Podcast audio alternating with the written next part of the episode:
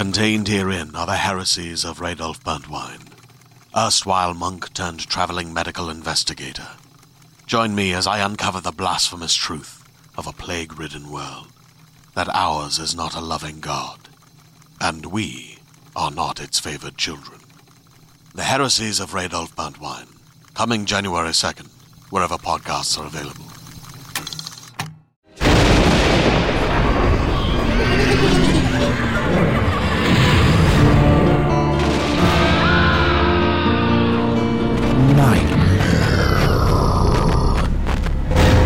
Welcome to the Nightmare Magazine Story Podcast. I'm your host, Jack Kincaid.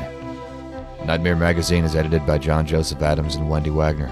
The stories of this podcast are produced by Skyboat Media, helmed by Stefan Rudnicki and Gabrielle de Cuir, in association with Jim Freund. Our first offering for the February issue is The Garbage Doll by Jessica Amanda Salmonson. Stories read for you by Claire Benedek. The Garbage Doll is copyright 2017 by Jessica Amanda Salmonson. Jessica Amanda Salmonson is the recipient of the World Fantasy Award, ReaderCon Certificate, and Lambda Award. Her poetry and short stories have appeared in a great many magazines and anthologies, including Year's Best. She's the author of three novels in the Tomoe Gozen saga, a nonfiction reference book, the Encyclopedia of Amazons, she lives on a hilltop in a rundown Edwardian manse overlooking Sinclair Inlet off Puget Sound, sharing her home with artist and potter Rhonda Booth and a small pack of yappy chihuahuas, a breed chosen because it became too sad how short lived were their pet rats. And so ends this week's intro. So without further ado, let's have a nightmare. The Garbage Doll by Jessica Amanda Salmonson. At first, it was a fireman. A fireman was leaning over me. Do you know your name? Yes, of course I know my name. What kind of silly question is that? But I couldn't speak.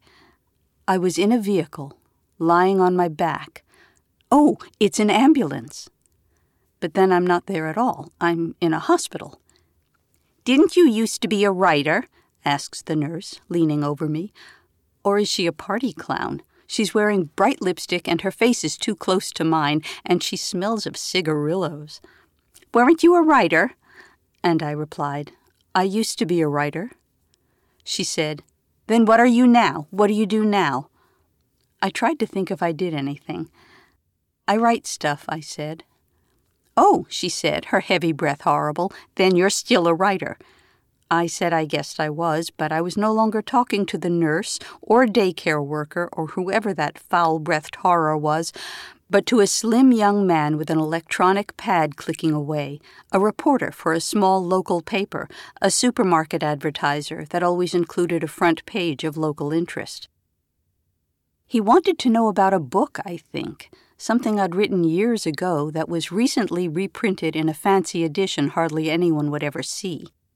Or was it only about me he was asking, and there was no electronic pad, but a long, curled piece of paper on which he scritched with a feather quill? And he couldn't be a young journalist for the supermarket rag.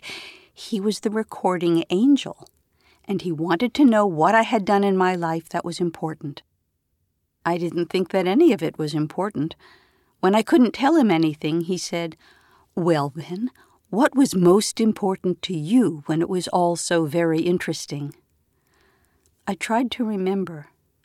And when I did, suddenly I was in the sanitary market, which newcomers call the Pike Place Market in downtown Seattle. Formerly, Pike was the exit, not the entrance. It was never called Pike Place back then. It was always either the farmer's market or the sanitary market. That enormous sign used to say Sanitary Market although to tell the truth, it was never particularly sanitary. I was standing under that sign, leaning on a brass pig. But surely the brass pig wasn't there when the sign still said sanitary. It's all so fuzzy in my memory. But this isn't my memory. I've traveled back. I'm once more in my prime. I'm there. Across the street on the corner under the eaves is a blind woman sitting on the sidewalk playing her ukulele for handouts. She had several friends who kept an eye out for her safety, and from overhearing them, I knew her name was Lucy. Beside her on the sidewalk was a dancing marionette, salvaged from garbage a very few years past, and forever afterward the busker's recurring companion. I wondered how she made it work, that marionette, because it had no strings, no jumping jack rod sticking out of its back. It just hopped and skipped in place, and its dangling arms were thrown about wildly as Lucy played the ukulele. After a little instrumental ditty, she began to sing Papa's goin' fishin', Mama's goin' fishin', Baby's goin' fishin' too. Bet your life that your sweet wife will catch more fish than you. Gone down to my favorite hole, where the river run deep and cold, or on the far side of the swamp, about a forty-seven minute barefoot stomp. The whole time the marionette danced and clicked its little wooden feet on the concrete, clacked its knees and long arms on itself, bobbed its head to one side and the other. It seemed momentarily to look at me with flat, unblinking glass eyes. The left eye was cracked, which startled me, as the blind girl's left eye had a streak through it just like the crack in the marionette's eye. I had to escape. I slunk back into the crowd of locals and tourists amidst the vendors and farmers of the market. I entered a labyrinth of booths and stalls, found a small side hall which led to bathrooms, but I didn't go that far down the hall. I fumbled in a pocket for a key and opened the door into a dark staircase leading upward to small apartments. I was apartment sitting for Robert, an elderly artist who was away now, gone to some event in Kansas City where Beat Generation artists and authors were invited for some museum event. Robert had taken some of his best art with him. He'd been one of Ginsberg's sweethearts, had illustrated Ginsberg poems for small journals, so long ago it seemed to him, before my time, and he boasted he and Allen could still do it together. Allen would be at the event. So would be Burroughs, who lived there now, and it was all kind of a big deal for Robert to be included, since hardly anyone ever remembers the Beat illustrators, and he was so proud. He took his old framed pencil drawings of Joan and Allen and other figures less well recalled and asked me to apartment sit for him because there were lots of break ins in the market after closing. For a guy that liked to draw, Robert didn't have much lighting in the place. A tiny one room apartment, dark, messy, crowded with art supplies, many of them dusty from long disuse. The one small window was opened a crack. I had to feed his Quaker parakeets. They lived outside. I put birdseed on the outer ridge of the window. The Quakers would come eat it when they thought there was no one who'd try to catch them. Robert tried to catch them for about a year, but he gave up. Now he just makes sure they get enough to eat. They have a nest in a brick wall immediately across the scooped out vacant lot where a building got torn down a couple years back. From the window, I can see across the vacant lot really more of a hole in the ground than a lot, readied for future construction, a hole surrounded by tall wooden fencing. The fence was covered with punk rock and other music and film event posters. Up on the far wall, right in the bigger O of the faded lettering for Cupid Orange Soda Natural Color, Cupid hits the spot, a couple of bricks had chipped out the O, probably slammed into when the building formerly filling the lot was dug out and carted away. The two Quakers lived in the hole in the O. They peered out, saw that I'd left food for them, but were waiting for me to go away before they came to eat. Too bad they were both boys. They could have raised a family in that hole. But it made sense Robert's birds would be a gay couple. They chittered either a greeting or for me to go away so they could come get the seeds and nuts. I looked down into the market street and parking and the blind woman was still singing the same damned song. Gonna go get me a pole and line, catch a nine pounder afore supper time, put 'em in a pot, put 'em in a pan, cook 'em nice and brown, and feed 'em to my man. Yeah, Papa's goin' fishin', Mama's goin' fishin', baby's goin' fishin' too. Any fish'll bite if you got good bait, lemon pops and sour cream and old dried date. Throughout, that appalling marionette kept on dancing. The sun was low, and marketeers were packing up, gratings were being drawn down to protect storefronts from thieves. The blind singer threw her ukulele over her shoulder by a strap, then opened the ukulele case. She snatched up the marionette and put it in the case, then stood to head home, tapping her cane. She passed under Robert's window, and I thought I heard a raucous knocking from within the case. By sudden inspiration, I decided what to do. I left Robert's grubby apartment, hurried down the staircase, made sure the door into the market was properly closed before I began to follow the brown blind woman. I had to hurry to catch up, then dropped back, careful she didn't detect me behind her. She crossed under the viaduct and continued along the narrow back street to Scud Tower, an artist's enclave in a worn out two story apartment house. Most people called it the Jello Mold Building. It had hundreds of copper colored gelatin molds attached to the outer wall, framing windows. But the residents called it Scud Towers. I forget why, or I do remember, but it's not interesting enough to say. The blind woman took a key to the main floor entrance, and when the door was closed, I could follow no nearer. But I waited. I stood in the street. Other residents arrived home. A couple left for evening events or errands. I did know a couple renters in the place. I could have gotten access if I'd called through the windows, but I hid. The sun was down now, and all the lights were on except in one apartment. That had to be hers. She wouldn't need to turn on lights. Around back was a narrow alley blocked by an iron gate. The gate had been well decorated with found remnants of rusted iron machines.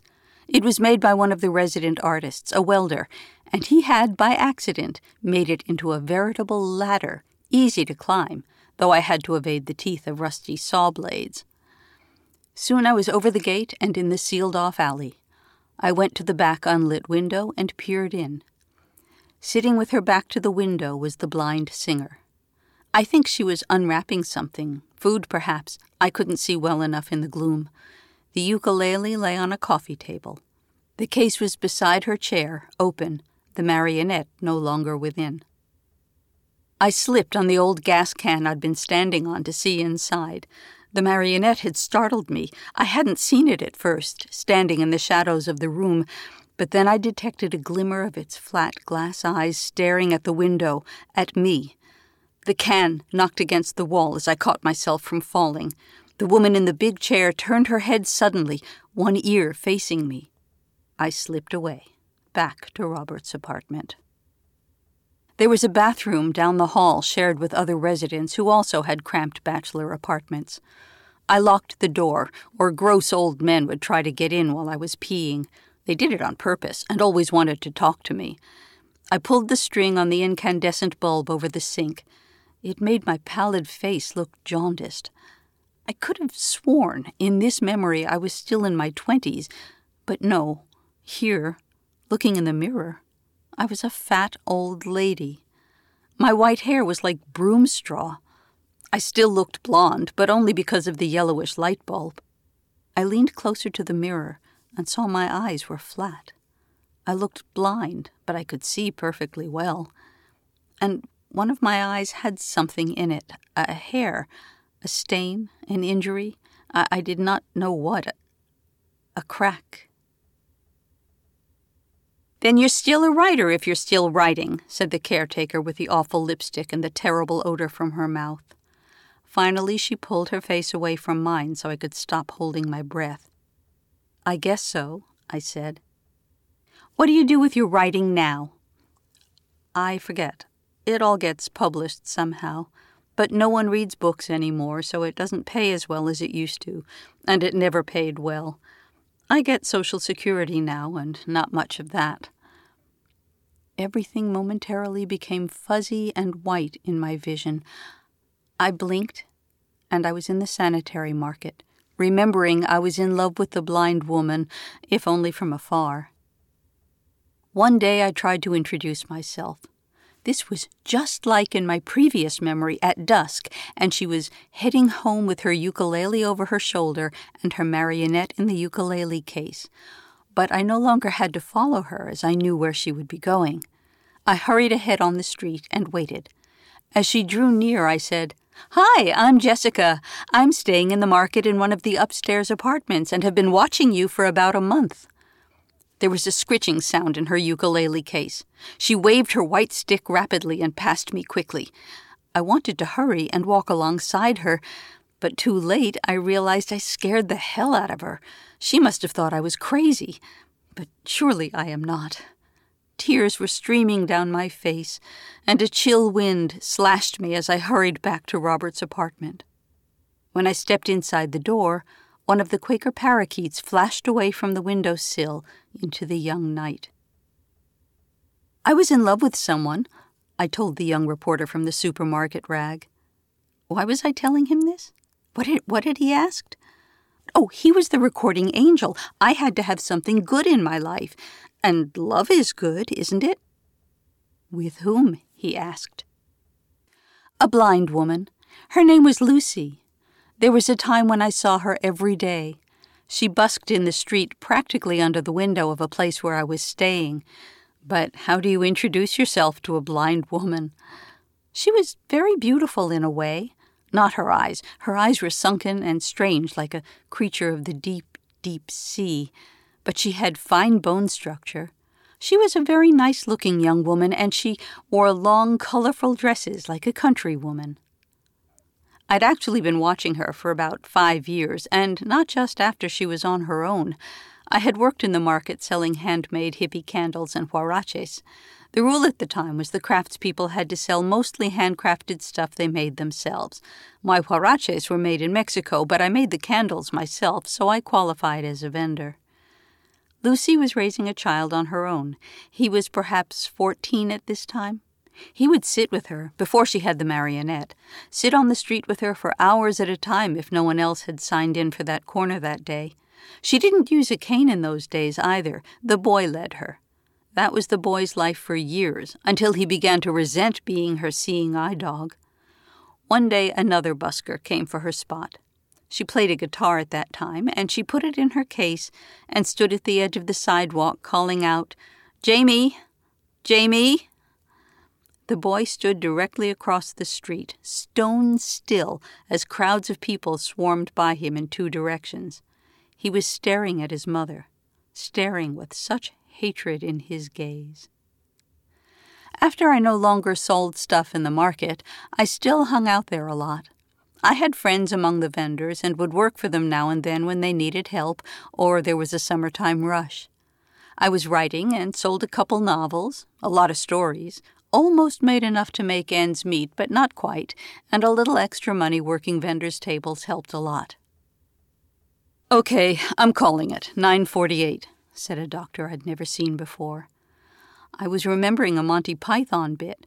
Oh, I ain't dead. I was wheeled away, down elevators, a tunnel, and a cold room. A young man with a surgeon's mask and the orderly who wheeled me in transferred me to a steel table. When the young man was alone with me, he pulled back my shroud, leaned over me, and said, Shit, you ain't worth a hard fuck, ugly old cow. I was standing on the rusty old gas can behind Scud Towers, peering into her apartment. The marionette stood perfectly still in the dark in the middle of the room. Then its head moved. It looked up, its appalling glass eyes locked with mine.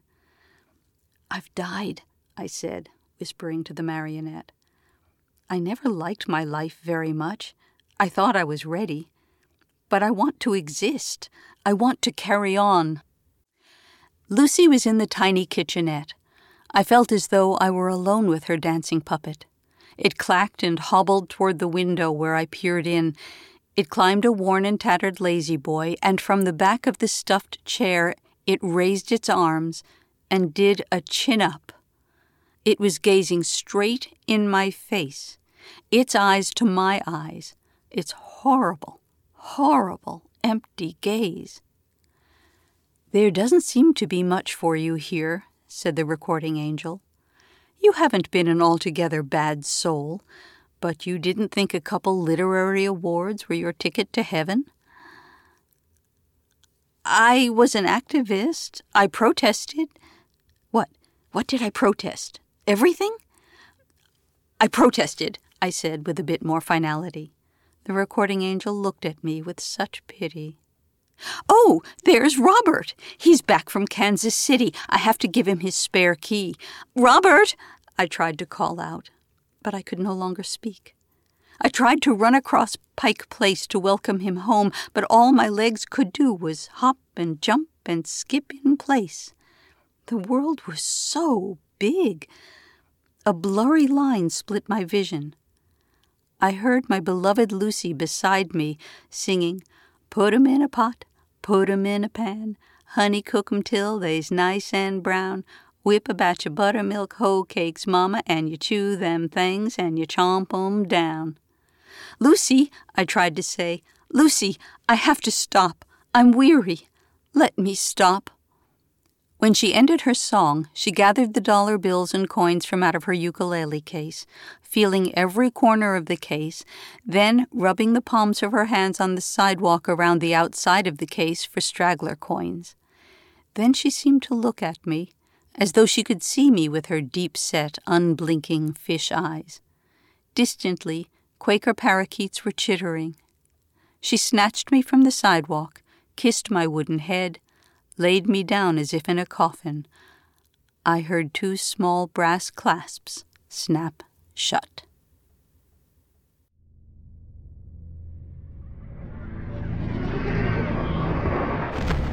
Welcome back. I hope you enjoyed the story. Please consider making a stop at our website at nightmare-magazine.com. If you'd like to help spread the word about the Nightmare Magazine podcast, go to iTunes, find the Nightmare Magazine podcast, and leave a review or rating there. Nightmare Magazine is published by John Joseph Adams. If you haven't already subscribed, check out our many options at nightmare-magazine.com slash subscribe. The stories of this podcast are produced by Skyboat Media, the most respected independent audio production team on the West Coast. They are headed by the Audie and Grammy award-winning narrators Stefan Rudnicki and Gabrielle de Cuir. You can check out Skyboat Media's website at skyboatmedia.com. Post-production is in association with Jim Freund. Music and sound logos are composed and performed by yours truly, Jack Kincaid. There's other ways you can be notified of new Nightmare Magazine content. You can subscribe to our free monthly newsletter RSS feed, follow us on Twitter, or like our Facebook page. If you visit nightmare-magazine.com and click on this month's editorial, you'll find links to all of our social media pages. This podcast is copyright 2017 by Nightmare Magazine. Thanks for joining us. Sleep tight.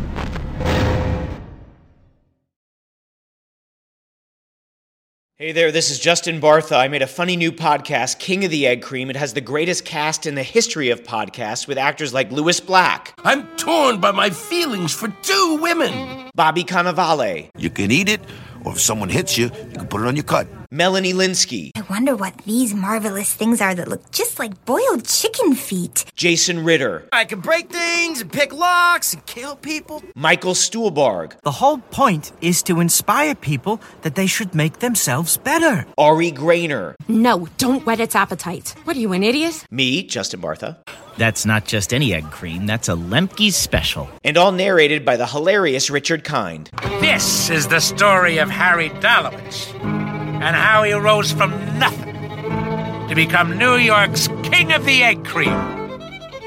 So if you like funny true stories, come listen to King of the Egg Cream, available wherever you get your podcasts.